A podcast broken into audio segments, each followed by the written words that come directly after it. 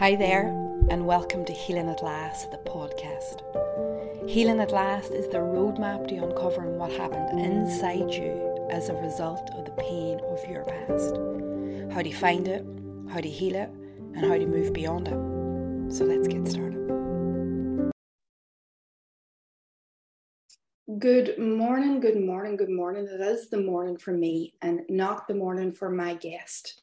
He is in Australia. Um, and today is episode, you know, I never get these episode numbers right. I'm going to have to get much more professional at this, but this is episode 16. And if I'm wrong, it'll say so on the outer edges of this podcast. It might say 15, it might say 16. But this is episode, I think, 16 of Healing at Last podcast. Thank you to everyone who tunes in uh, diligently every single week. And this uh, podcast will uh, be a wee bit different from the ones that we've done before in that we have um, it's it, it's a bit of a mixture this one a mixture of a healing story and then uh, uh, the expertise that has developed from that healing story. And this is uh, with Mark Williams, Dr. Mark Williams, Professor Mark Williams. Is that right? Mark. That is right. Yeah. You can yeah. call me doctor or professor or just Mark. Anyway. We'll call you professor. We'll give you your proper title. So no. Professor Mark Williams. So I'm just going to read a wee bit of his blurb, a wee bit of his profile so we introduce him um, and then we will begin with a conversation. So, Mark has, Professor Mark has worked with thousands of students, teachers, health professionals, and company directors keen to understand how the brain works, how to perform optimally, and how to maintain a healthy brain. He regularly runs programs on neuroscience of learning, the neuroscience of emotions, how to hack your habits, and how your brain creates our reality, which is our particular focus today. Dr. Mark's book, The Connected Species How to Understand the Evolution of Our Brain Can Change the World, will be published internationally 2023. Do you have a date for that yet, Mark? Uh, 15th of August. Oh, very good. Fantastic. Mm-hmm. And it's a pre order at this stage? Yeah, you can pre order it now. Yep, sure right. can. So we'll put all the links on for that. Dr. Mark or Professor Mark has extensive academic background in brain research and teaching, and he is professor of co- cognitive neuroscience with over 25 years experience conducting behavioral and brain imaging research. Wow, that's a mouthful. but I think it was really important to give our audience an understanding of what we're about to discuss and the validity of what we're about to discuss um, and I think that was really important. So hopefully we have set you up well. And hopefully, Mark. So everything that we do in this podcast is fundamentally about change. It's about the possibility of change, the hope for change. And it's about it's about the healing at last, fundamentally, hence, hence the name. So that's kind of where we begin. But I would really love to begin because I didn't read it in your blurb, right? But I would really love to begin with your own individual story because it's not a it's not a traditional professor story. Sure, it's not. No, not at all. Um, so I grew up in a small country town in Victoria, uh, in Australia. Uh, it was the 70s and 80s.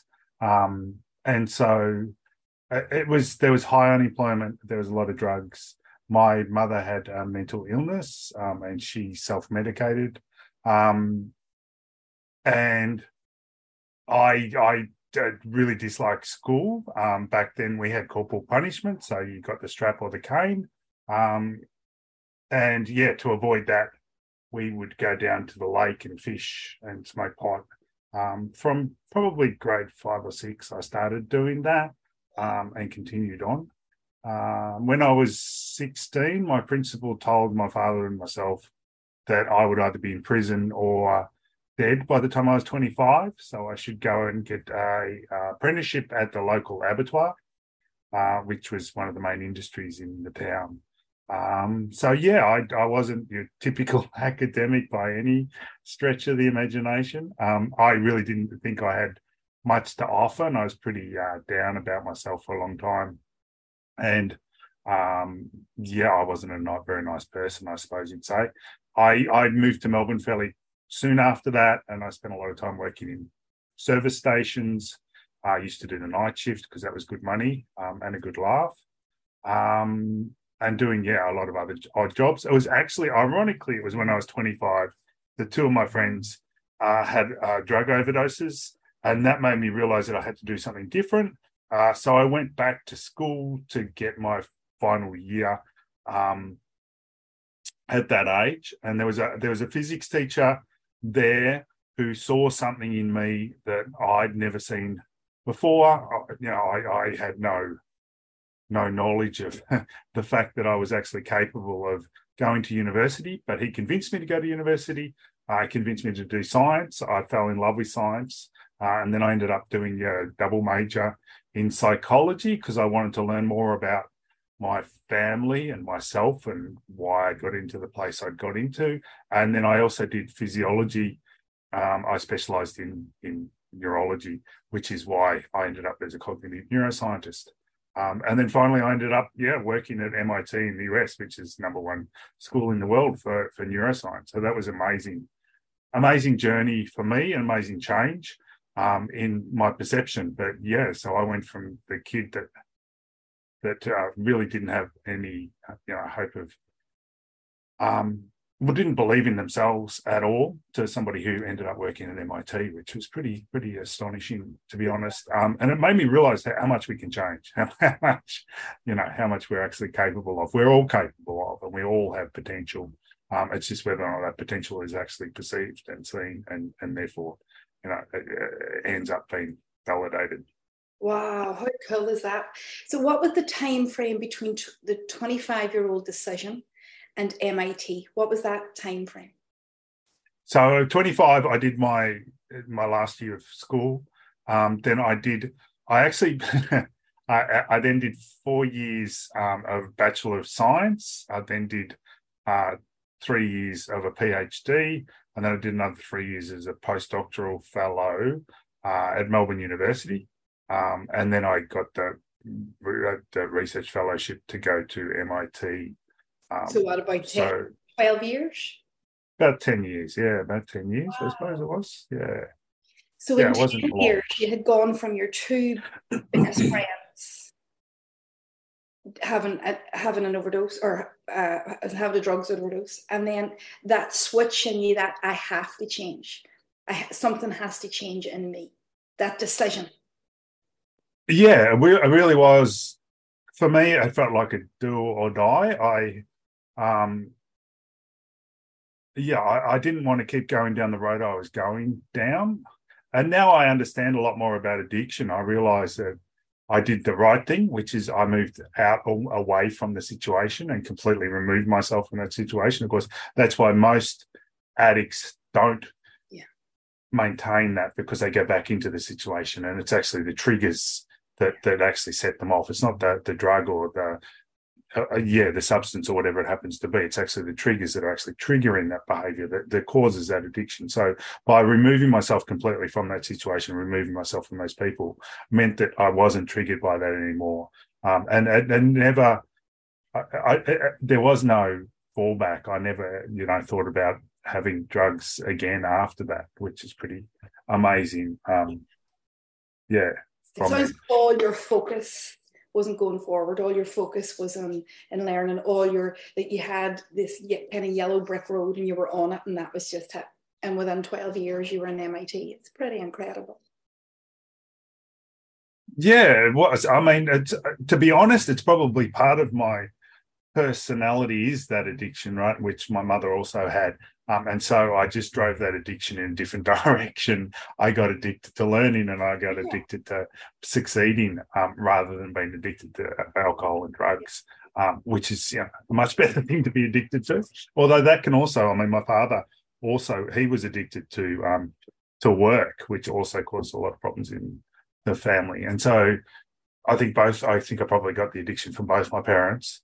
Um, and of course, he then suffered a lot when he retired because all of a sudden he didn't have that that addiction or that that outlet that he'd been so obsessed with all of you know most of his adult life. Um, and that really destroyed him once he actually retired because yeah he didn't have that outlet anymore and he didn't actually know what to do with himself so yeah it is it's interesting um, when you think about addiction, um, you know, well, I mean, addiction is really just an extreme form of a habit, and most of what we do is habitual. So we need to realize that, you know, we've got all these things set up as habits that we do all day and we do without thinking about. And are those habits good for us or are they bad for us? Um, and how are they actually affecting our lives more generally? And There's so having much good habits is fantastic. Absolutely. And, and there's so much of your story that's, that's so familiar to me. And that, you know, at this very 25, 24, 25 years old, I made a decision as well that I couldn't continue to bypass, which is what I'd been doing. I'd been kind of living outside my awareness, outside my body. I'd been in that place of just trying to put it all away and trying to, which is also where our stories connect. I would have sublimation as a defense and for mm-hmm. anybody listening, that's this innate drive to move away from pain and towards something that is more rewarding. So it's innate in me. It's, you know, um, I wouldn't describe it as an addiction. I would describe it as a, an innate defense. It's so automatic. It's incredible. It's amazing to watch it. And in that sublimation, I then drove myself to find the answers within. But it's the same drive that caused me to bypass. There's mm-hmm. it's the same innate need to keep away or stay away. It doesn't matter whether it was turning in or turning out, it doesn't matter. So we have kind of similar, you called it the an addiction, I call it um, sublimations. I mean, it's incredibly, incredibly strong in me, and I think it'll be part of me to the the the day and a day and day. It was really interesting. I um, got rejected from a book deal during the week, and um, my automatic response was uh, to find a new agent and defined like, like that. And, and I had to actually say, right, okay, stop, stop, stop, stop, stop. Let's just process. Let's process the loss. Let's pro, you know, how to kind of stop and give myself that, which I had never done before. Anyway, so we're we're and, and people listening to this might be hearing parts of themselves, parts of their own addictive personality, maybe maybe sublimation. They might be listening, thinking, God, I have that. Is that what drives me? So, you know, it's because this is where we're about to go now for everybody listening. The awareness is the first step in change. Mm-hmm. The awareness that you need to change, the awareness that you want to change, that that moment in time where you say, or those moments that culminate in a decision where you say, this is this is not going to be how it is. And how do you see that in the work that you do, these moments of change or these decisions to change a habit or become more conscious? What's your understanding of that, Mark, from a scientific point of view? Yeah, so it's it's interesting. I, I I think that most of the time when we actually do make, decide to make a change, it's usually because of someone else that mm. triggers that change. It's usually either something you've done to someone else that's upset you, or somebody else coming to you and saying, you know, there, there needs to be a change here, or you know, somebody leaves you or something. But I think that's always. I think we we as humans we, we are so interconnected and we rely so much on each other. Um, or we should anyway, because that's how we've evolved for millions of years. Um, and so it's it's such a big drive for us, and most of our brain it, has evolved and we've evolved such a large brain to actually communicate and actually connect with other people. So that i think is what really drives us to change is actually other people and some sort of push from someone else whether or not it's because you've hurt someone else and you, are reacting to that or whether or not somebody has come to you and said hey you know I, I want you to change for these reasons or we need you need to change for these reasons or i'm leaving yeah. So you turn around and go, oh, I've got to change, or you know, I, I think it usually yeah happens because of that, because of the connections we have, um, and somebody else actually triggering that in us. I, I I don't see it happening very often where somebody just decides to change because of themselves, because I think we don't have enough insight um, into our habits to do that um, to actually be that aware, to be that self-aware. Sadly, um, yeah. maybe some people are, but I and think it's always an external thing between uh, me, I that witness was an was a constant companion and that was where my awareness came from. There was nobody else.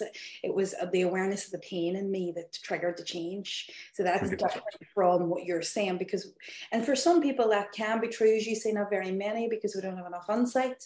We have to be forced into it. And especially with addiction as well. So, or, or normally we have to be forced into it but in that awareness, because that's what we're saying is the critical aspect, doesn't it? That awareness of self, that understanding of of our habits. I mean, in your in your in your research in your time, what have you seen people? How have you how have you seen that come about for people? Yeah, so it's it's it's a difficult again, it's a difficult thing because we don't have um, access to the vast majority of our brain. So we have, you know, basically two two main areas, if you like, of our brains. But there's lots more, but the, there's our working memory, which is what you're conscious of, which you're actually aware of, which is really limited, really, really limited. And I don't think we, most people really appreciate how limited that actually is. So when you're listening to someone talk, 100% of your attention is on that person speaking, if you're actually listening to them, because uh, speaking uh, verbal language uh, is is a very new ability of ours. We've only had complex verbal language for around about 150,000 years, which is really nothing in evolutionary terms. So that's a really new ability. And so it takes all of our attention and therefore all of our consciousness to actually process that information, understand. And of course, we also, we're monitoring the prosody of the voice and intonations and all these things, as well as just the words that are actually coming out and understanding those. So that area of your brain, the working memory, is really limited, and we're we're only aware of one thing that we're actually doing at a time. And the whole idea of of um, of multitasking, of course, is is nonsense because our brains aren't capable of it. Our brains are only capable of doing one task at a time, and then we switch from one task to another. So you know, we we we're only doing that one thing, and then the rest of our brains are basically on autopilot. So that's all the unconscious areas of our brains, including our working memory, which is really important to understand that this we've got this huge, vast working memory that actually does a lot and actually does and does a lot of the innovation and creativity that we have going on because it's connecting all the different ideas and concepts within your working memory. Uh, but you don't have conscious access to any of that. So that's all happening in the background. Um, that's of course where we have all our um, habits. So all the things that we do automatically. So, um, you know, when I always make a cup of coffee in the morning um, and sit down and start reading my diary and I'll often pick up my cup of coffee and, and I'll have finished my cup of coffee. Now I've drunk a whole cup of coffee without actually thinking about it, which is actually a really complex motor program to actually do that. But I do it without even thinking about it. And they they think now, uh, based on a lot of the brain research, it's somewhere between forty and sixty percent of the things that we do during the day are actually all automatic. They're based on habits rather than actually be things that we're consciously aware of. So you know, if you think about sixty percent of what you're doing during the day is just automatic so it's really hard to be aware of all of that stuff. It's automatic when we're actually just trying to do our normal, you know, things during the day. So, uh, yeah, uh,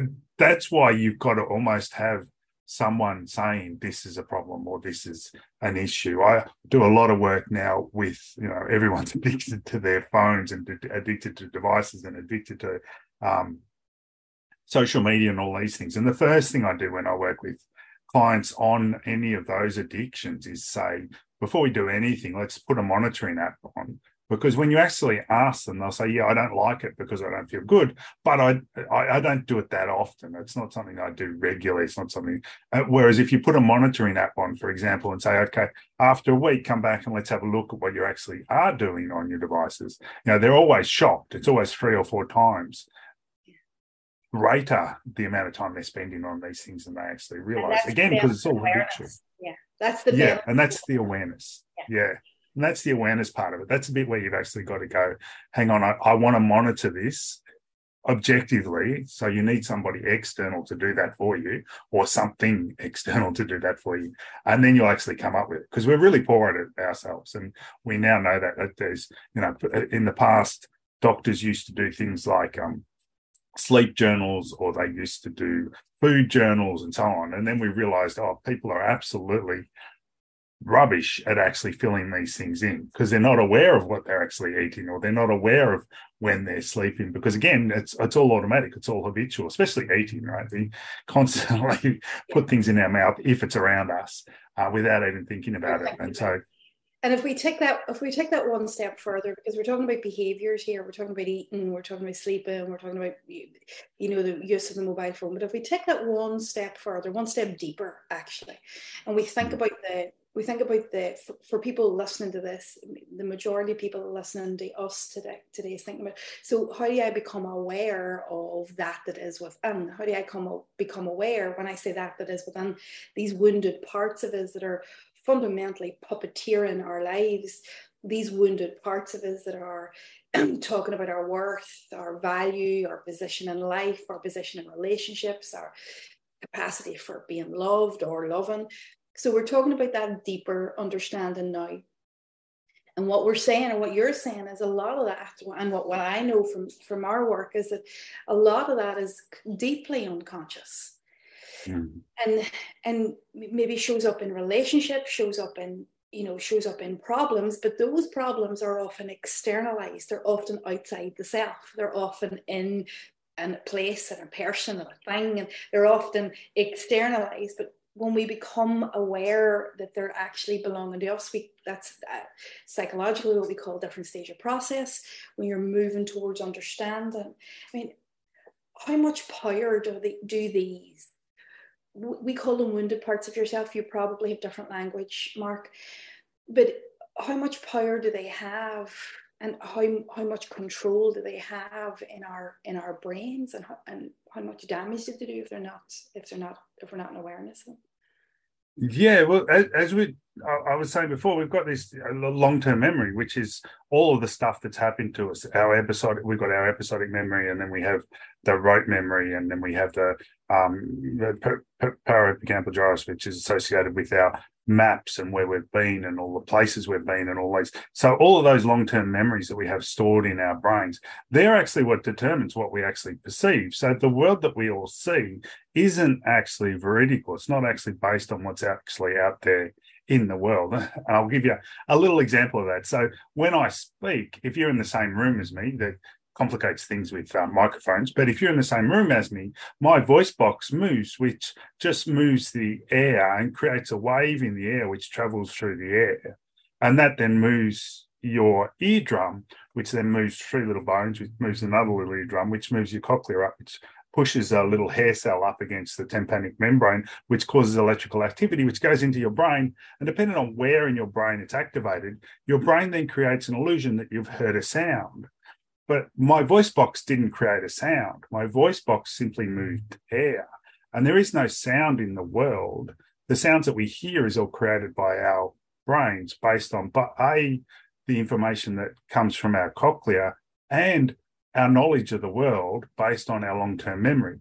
And that's the same for all of our senses. Our visual system works exactly the same. Smell works exactly the same. There are no smells in the world. There are chemicals floating around. Now, they don't have smells, but again, they just go up our nose and then go into the mucus, which is why we have the mucus, and then they attach to little um, neurons which are actually hanging out in our nose, and it activates an area of our brain, and we create an illusion that there's actually smell out there.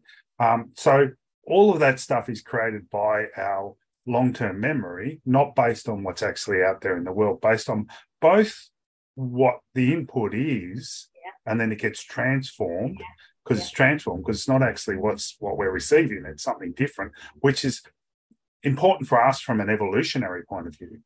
Plus, what we actually know about the world. So everything that we've learned in the past, which means that we see and we perceive the world differently. We all do. We all see it differently to each other. We now know that um, depending on the language you speak, you actually see colors differently because of the experiences you've had and the vocabulary that you have around different colors. You therefore perceive colors differently as to the language you have. And we, we did some great studies. I'll say they're great because I did them um, many years ago, where we just taught people um, a whole bunch of uh, faces and said these this group of individuals are really really nice people and they've done all these really good things. This group of people are really nasty people and they do really really horrendous things. And then we just we scanned their brains and had a look at what happens when they see somebody who they like smiling versus someone they don't like smiling. And we showed that when you see someone who you like smiling, the, the areas of your brain light up just like you would be as if you were happy yourself. And so you get a, a response which is really positive and you feel good about life. Um, but when you see someone who you don't like, who you think is evil, and they smile, it, the response in your brain is exactly the same as if they're angry. So you actually perceive it as though they're angry, and you get the response in your body as though that person's actually angry. And the, and the, the most interesting thing about that whole study was afterwards we asked, the participants, um, "How did you remember the groups?" Because they had to spend a whole week studying these groups of people, and they all said um, universally that Oh, it was really easy because you put the really attractive people wow. in the nice group and you put the really ugly people in the really mean group. Now, of course, we mixed up the faces for every subject. So every subject got a different group of faces in the two groups. So there was no attractive or unattractive, but they actually perceived these people as unattractive if they knew something bad about them. And that's all automatic. And that's how we perceive the world is based on the knowledge that we have and all the stereotypes that we have and all the experiences we've had in the past. And all of our experiences are different. And all of our learning's different. So, so therefore, our perception of the world, uh, each of us, is different based on all of that. And so that's where a lot of this, yeah, difficulty comes because you're perceiving the world from your perspective based on all your experiences in the past and then your brain creates this world which is is has evolved for you to yeah. perceive based on everything you've experienced yeah. Which is why you know people who have been through horrendous traumas will have a perception of the world very different to somebody who hasn't been through those traumas. And how you individualize that and, and this is where where our work comes in because let, let, but let me give a, a real practical real life example to that right where and and I'll use me not because I really particularly want to talk about me because it's easier to use me and not use anybody else's client stories, right? But mm-hmm. if you think about if you think about how I grew up you know, not too dissimilar to you, Mark. I, I, grew up in one of the, you know, we grew up, I grew up in the Troubles, and I'm going to tell you the time frame, but I grew up in the Troubles in Northern Ireland. You know, there was devastation, there was, you know, desolation, there was no hope for the future. I grew up um, among, uh, you know, uh, we alcoholism had you know, literally had my family by the throat, know, multiple deaths, all of these ACEs, lots of stories but primarily, there was, you know, there was an understanding that I had, not necessarily that anybody else had. This is what's important here that there was nothing good in this world. Now, that was my perception. That was they were they are my words, and the DNA. I call it the DNA. The DNA of that in my body was lethargy, was pain, was seeing not literally the visualization of the world was darkness, heaviness. The thematic interpretation in that in the body was the round the shoulders, pull the head down, was to see nothing. The emotional pain of that was a depression. So the, there was an entire body of an experience in that perception of what life had to offer. An entirety of a, like a puppet master at play and mm-hmm. that was my perception. That is how I saw the world. That is how I saw what the world could offer me. Uh, I, and I saw nothing good. Now, I had sublimation. So, what I did was then I drove a certain quality of life. But no matter what kind of quality of life I, I drove, and at this stage, I'm early 20s, and I have, I think, have two properties at this stage. We live in a, I'm 24 years of age. You know, I got married to a, a wonderful man, a first child. I mean, it's idyllic, idyllic, idyllic. Um, in comparison to where I had come from, you know, I come from one of the most deprived states in the European Union, and it's idyllic. So what's the problem? I mean, what is the look where you are? And I remember saying that to myself, look at what I have look at look at how I've got here. I had a degree at that stage. I mean, I was in remedial class and called stupid for in remedial school, uh, remedial class for years. So I had my first degree. I had done all the everything that was supposed to be good, and yet I saw the world from this pers- from this perception that I had grown up with, because that had never changed. And I had never been in awareness of it. And that was the filter, no matter what, no matter how big the garden was, no matter how big the house was, no matter how beautiful the husband was. That is how I perceived the world, and that is how my body perceived how I perceived the world. And every day, if I got even a glimpse of darkness, the same feeling would trigger my body, the same perception of the world would trigger, the same lethargy would kick in, this entire pattern would become a way of being that I would embody. And yet it did not match what I had. And that was my first piece of awareness. I am being puppeteered here. I'm being mm-hmm. absolutely puppeteered at my own hand. Does that make sense to you?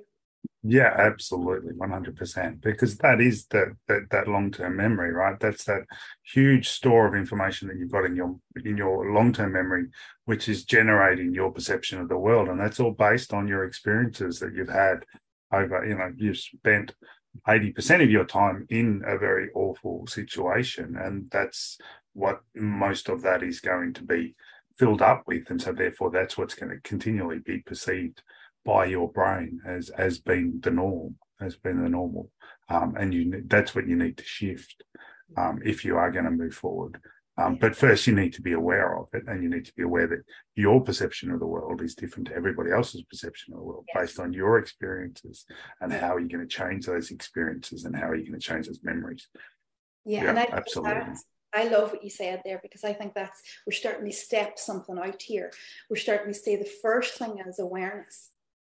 Mm-hmm. Second thing is that what you're thinking and feeling is real and true to you because of your long term memory, because of your experiences that have been stored up in your body and in your mind, because of those introjections, because of those because of those perceptions and that that's not necessarily the reality now that's massive isn't it that's the mm-hmm.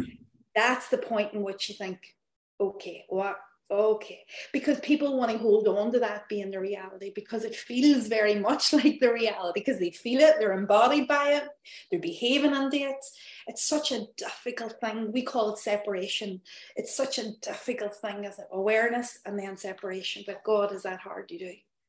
Yeah, yeah, and I I, I work a lot in um, what we call low SES areas with schools and usually primary schools and so i'll be talking to the kids. And these kids have come from very harsh environments and most of them are in foster homes and so on. Um, and i talk about the fact that we don't know what the real world is. We we have no perception of the real world. And so you can create your own world whatever world you want to actually perceive.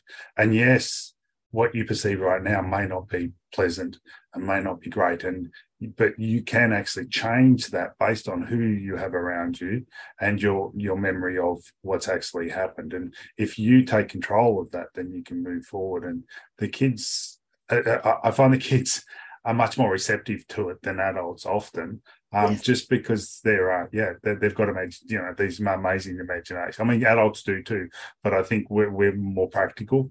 we've we've been taught that we have to be practical about things, and whereas whereas kids are much more happy to go, yeah, hey, let's let's create new uh, images and let's create new realities for ourselves, um, and that'll be much more fun. And often with these kids, you'll see the ones who do that themselves. They have often they'll get in trouble in class, but they um, will be constantly um, um, imagining different worlds in their own brains. You know, they'll be off in their own little worlds, but that's what they need to do to survive. And they're the ones that actually tend to survive better because of the fact that they're able to do that. They're able to actually going to their own little worlds and and escape that situation, whatever it happens to be. But yeah, we need to realize that. I did that. I spent years and years and years you know, not being where I was, imagining you know, princess dresses and imagine imagining all. I mean, I just spent most of my life and most of my young life in my imagination. Yeah. Yeah. Yeah. I mean, and it's that's uh, I think it's important to realize that we we yeah our our, our real reality isn't really our reality. Our reality is unreal. It's it's based on again our prior, prior experiences, and it's not based on what's actually out there, but based on an interpretation of what's out there. Um, and so it's all individual. It's all based on us, and we can change that if we want to. Um, and that's the key. That's where you got to move forward. Go ahead. Go yeah. ahead. You were going to say that, sorry. That I was just going to say, and that's that's where you move forward. That's where you start actually making differences. Um, actually realizing that you can actually change that. Yeah, and I love that. Yeah. I, I love that. Now, a lot of people were saying that as if it's as easy, right? We're saying that as if it's just so easy just to kind of say, oh, here is, I'm operating in this way. I'm operating from an old paradigm. I hit the word paradigm to be fair because it, it alludes it's all mind based, but I'm operating from this, this sense of self. I'm operating from this understanding of the world. And oh, yeah, let me be aware of it and then let me shift it. It's not that easy because we become so identified we become so sure that this is the reality we become absolutely convinced that these that the, what we're experiencing is the truth and also it's very hard isn't it to think greater than we feel mm. it's very very hard for for adults to think greater than the emotional programming that comes from these wounded parts of ourselves. So, how have you seen uh, in, in your world, in your work, how have you seen once there's awareness, once there's kind of what we're now understand as separation, this isn't really how it is, it's how as we call it the then and the now. You know, what what is they what was then is permeating the now. And once you get that separation, how have you seen the change come about in your world? Um, how have you seen people then begin to shift those identifications, those senses of self for? Yeah, uh, it's, uh, as I'm sure you know, it's a lot of hard work. Um, a lot of hard work, but most of um, when when I work with people, it's around again. It's changing. It's making them objectively record what they're actually doing and objectively establishing what's actually happening, so that they have that as a, a, first as a way of going, okay, this is what I need to change. And then changing it by changing their habits, by changing their behaviors. Um, and so they actually do things that we know are good for them. And I mean, the, the best thing you can do for your mental health is actually just sit down with someone and talk to them. And the best thing for our long term, you know, brain health and stave off Alzheimer's disease, stave off any neurodegenerative disease, increase the likelihood that you'll live longer and all those things is actually just having people that you trust and you like that you spend time with and actually talk with face to face, actually in person. And so uh, establishing routines where they have those people. They work out first they've got to work out who those people are because sometimes we don't know who those people are um, and sometimes we don't have those people and got to find those people um, because of the fact that they've had you know a negative perception of the world and of themselves so they haven't actually attracted those people but yeah you need to find those people you need to work out who they are and then you need to routinely meet up with them and chat with them um, so that you get that constant feedback so that you're changing because our brains um, a our brains are, um, are constantly changing um, based on neuroplasticity, and we know that, so we can change it. And you, if you're constantly doing the wrong thing, then it's going to get stronger in that wrong way. And if you change and start doing it in a positive way, then it will slowly change in that positive direction. So so doing those things which are positive and which we know are really good for your brain and good for your mental health is really important. But you've got to factor them in. You've got to put them in as routines that you're going to do in your diary, along with everything else you do during the day. You know, I, I find it amazing people have diaries and they have them full of all their work commitments but they don't have them full of all the things that are actually good for them yeah. that they've actually got to do, you know, that we've got to do during the day. And, and so I say, you know, this is just as important as getting up and going to work. This is just as important as, you know, checking your email. This is just as important as all these other things you do. So you factor them into your day. Um, so yeah, meeting up with people who are positive and are going to improve you in that direction and give you a positive view of the world, I think is really the number one for me when I'm working with people, but also getting rid of all those negative things that happen when, um, which whatever they happen to be, whether it's, you know, usually it's an addiction, usually it's something or some way of reacting, um, but just establishing that these are the things that you don't want to do and how you can actually stop those by do, doing those things by having routines or having ways of actually stopping them by you know having triggers that are actually going to stop you from doing those things if you don't want to do. Because again like i was saying you know to use it or lose it so our brain gets stronger when we're actually using the good whatever parts and the, the parts we're not using slowly atrophy. Um, but also it adapts constantly. And so it's going to get used to things very quickly. Um, and so you need to make sure that you're doing things which are positive again so that it adapts to those so it's actually seeking those out rather than seeking out the negative things that you've actually gone and i think uh, for anybody listening to this it's really important that we understand once if we we take the steps that we've talked through. First step is awareness the second step is separation the third step now that we're talking about is actual change. So how does that change come about? How do you enforce that change? How do you how do you help that change?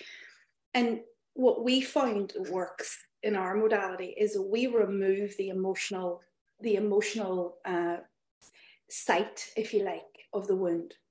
Then the then what happens is and this is how i've seen it certainly personally whatever what we we know whatever wires together fires together when you continue in terms of neuroplasticity you continue to think the same thoughts you continue to be the same person you continue to but what i found is whenever i was able to work with the emotional content of the nothingness that i had perceived whenever i was able to remove and clean and clear we call clean it and, and remove it from the body then yes, the wiring that had been created over the years, that neural pathway that had been created over the years of there is this word's not good, this word's not good, that repetitive pattern, that would still fire, which is really interesting because it was because it was just programmed to do so and had been firing and wiring in the same way.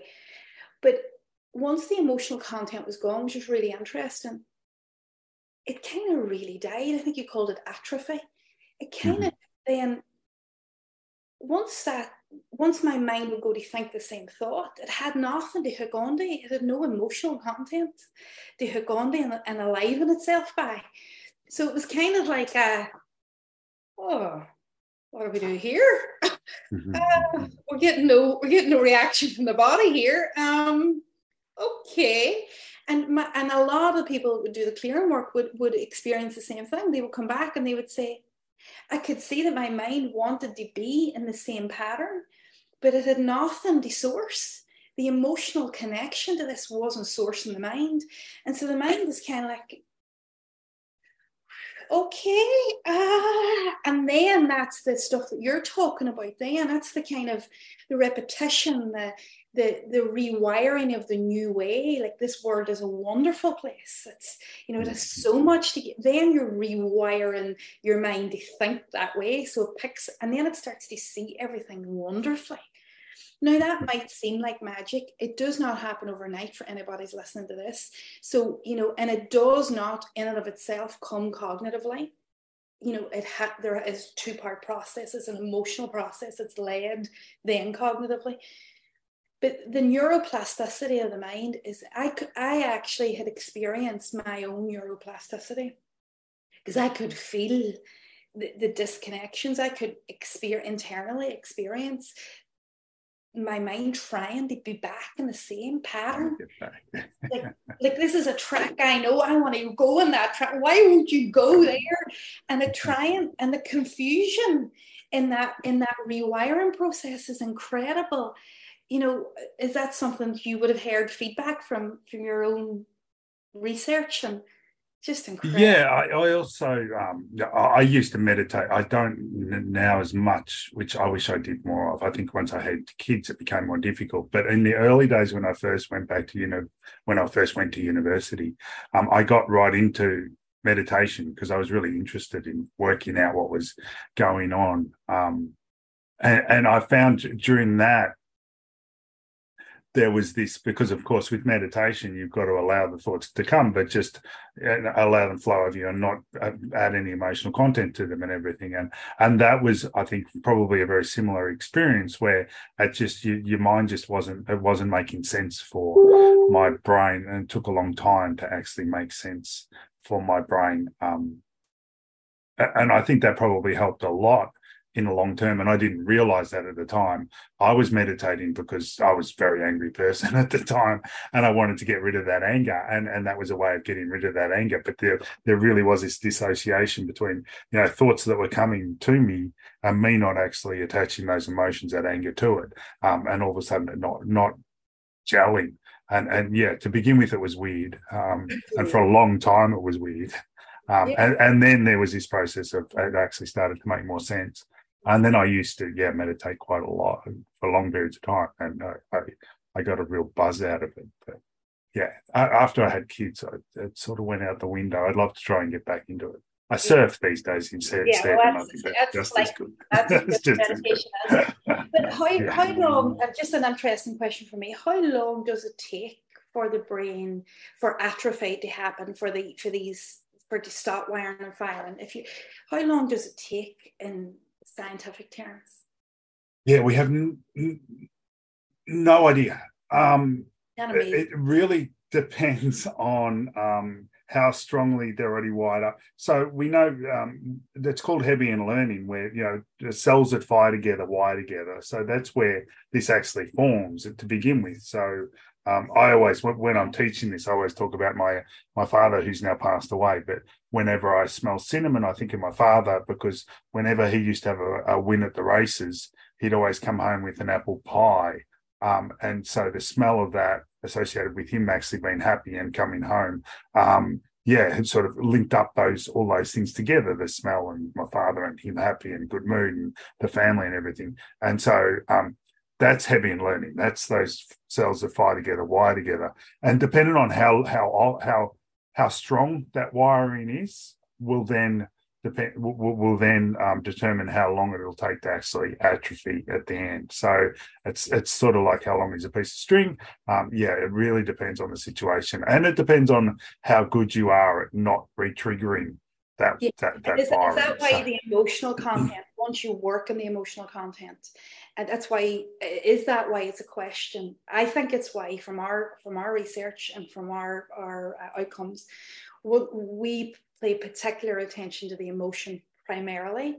And then secondary is the rewiring process yeah, because your emotions are really our we have emotions as a warning sign, right? We have emotions that there's there's a war, as a warning that there's something there that we need to attend to, um, and so they're very very visceral and they really need to be attended to whenever they actually happen. So if you want to get rid of any sort of yeah responses you need to get rid of that trigger first which is that warning sign um, of the emotion and then once you've got rid of that then you can work on the other things because that's really you know i mean same with any sort of warning sign right it's if your uh, smoke alarm goes off you got to turn off the smoke alarm before you before you start ringing people and yeah. saying, you know, hey, hey, you don't have to worry. Yeah, ring the fire department and say, hey, don't come. You don't want to do that while it's going that. off.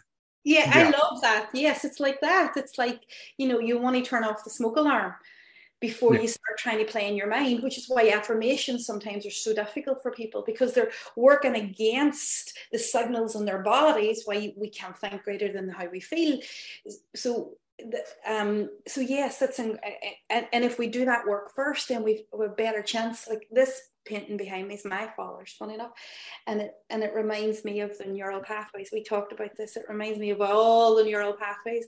But if they're firing from heavy, heavy emotion, and we're not just talking about, you know, fire alarms as in as in fear, we're talking about shame, we're talking about blame, we're talking about, you know, we're talking about loathing, we're talking these are the same signals.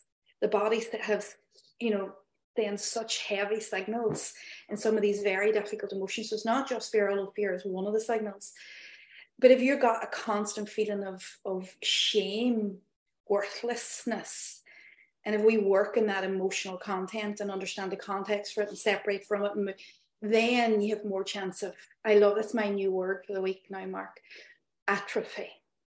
The dying of the the dying of the the, the uh, thought connections yeah, yeah, and I mean we have whatever hundred billion connections in our brain. So there's 100 billion connections there, um, and they're reforming and dying constantly. Um, so every day our brain is changing slightly, um, but it's getting stronger in those ones that are happening a lot. So if you're having these emotional responses or you're having these negative thoughts or whatever it is, a, lot, then those ones are getting stronger and they're going to happen more often. And so what you want to do is is stop those so you can have those can atrophy away as they will eventually um, and, and, then strengthen other ones, which will be the more automatic ones that you actually are responding to, which are the happy ones. And yeah, the joy I, and I love contentment. That because that's the things you write in your diary. that mm. diary, that's the stuff you write in your diary. You write in your diary, you know, if you've done the emotional work and you've done those steps that we've talked about, we've done this awareness work, the separation work, the emotional work, and now you're literally putting in your diary, you know, remember how wonderful you are where there was worthlessness well you're literally rewiring that emo that that new emotional content and rewiring that new new thought process about how wonderful you are how great you are whatever it is whatever the wound is the opposite of that you're literally rewiring that and that's the repetitiveness that we need to get into the habit of mm-hmm these new ways of being. Is that fair? Is that a fair in an hour? We're coming to the end of it. Is that a fair understanding of the process of change from a neuroscientific point of view?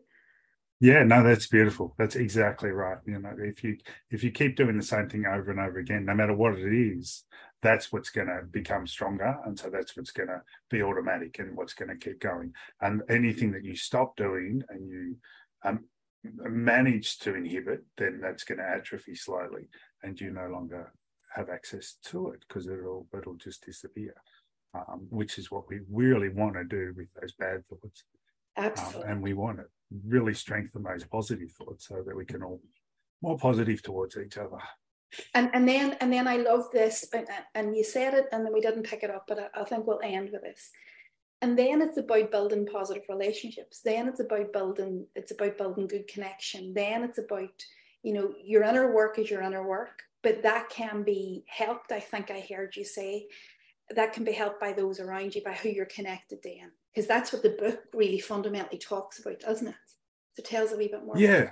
Yeah. Yeah. So it talks about the fact that we have, you know, the, we, we are the alpha species on this planet purely because we're connected, purely because we actually collaborate with each other, purely because we're actually able to do those things. And we do that across the world, right? We all of uh, humankind actually collaborates with each other, which is astounding when you think about it. And no other animal does that. You know, we can think of things like bees that have these amazing bee colonies, um, but one bee colony or one hive won't turn around to the other hive and say, "Hey, there's some lovely flowers over there if you want to go and come and you know collect them with us. Whereas we do, we we collaborate across all our our whole species, which is quite amazing. Um, and we do that because our brains have evolved to enable us to do that, and that's why we have huge brains and we're able to communicate with each other.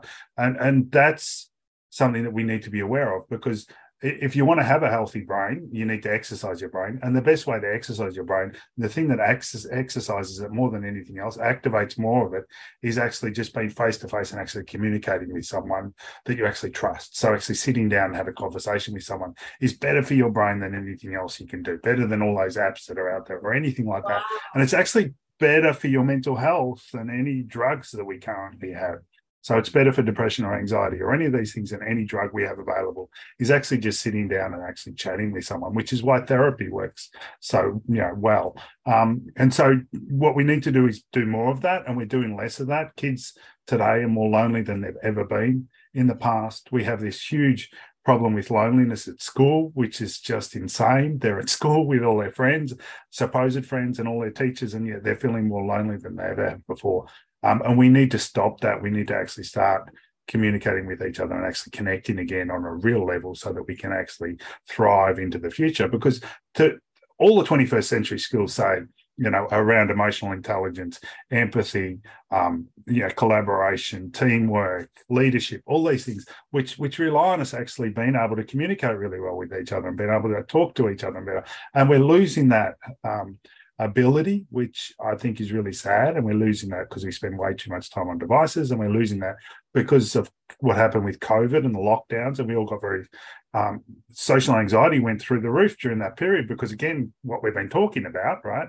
Everyone was stuck in their houses, weren't told you're not allowed to touch each other, which touch is really important yeah. for connection. Um, and, and, you know, you have to wear the mask, you have to stay away from everyone. You don't have to go to work anymore because we have this new new normal where we don't go to work anymore and so on.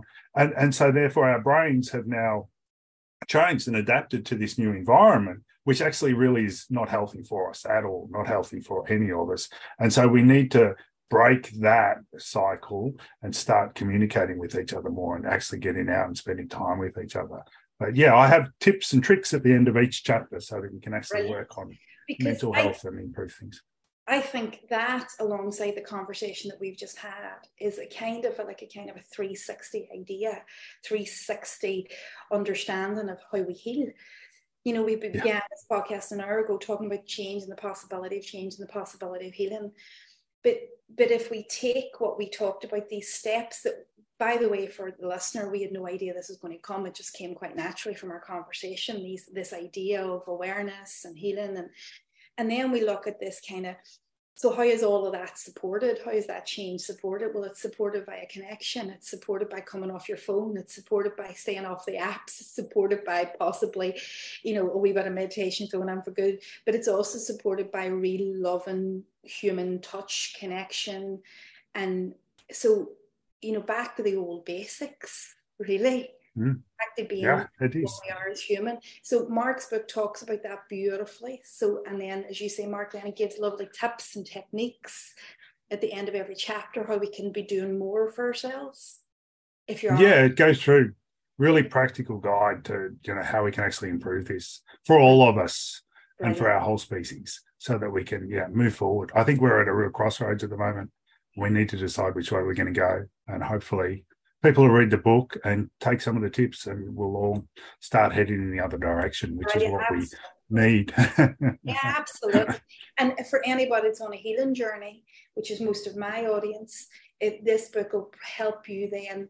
You know you're not an island on your healing journey. You're not a lone person on an island that we build this island filled with people that will help your brain health as you are in the process of changing which is also a big process in itself. And you can't do it on your own. And you know uh, mark's uh, book speaks to how you could do that in a more in a, in a more fruitful way that would be really good for your mind as well brilliant mark absolutely Life's a journey. Life's a journey, exactly that. Um, thank you so much. Have you anything else you'd like to add, or are we are we good? No, that's.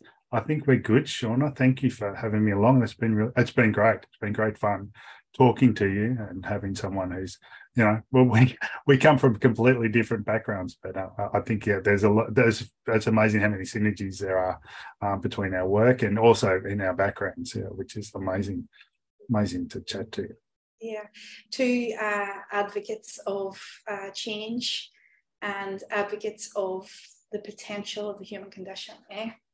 Mm, so we'll end there. Um, and thank you so much for um, listening to whatever episode number this was. And I'll see you so again soon. Take care for now.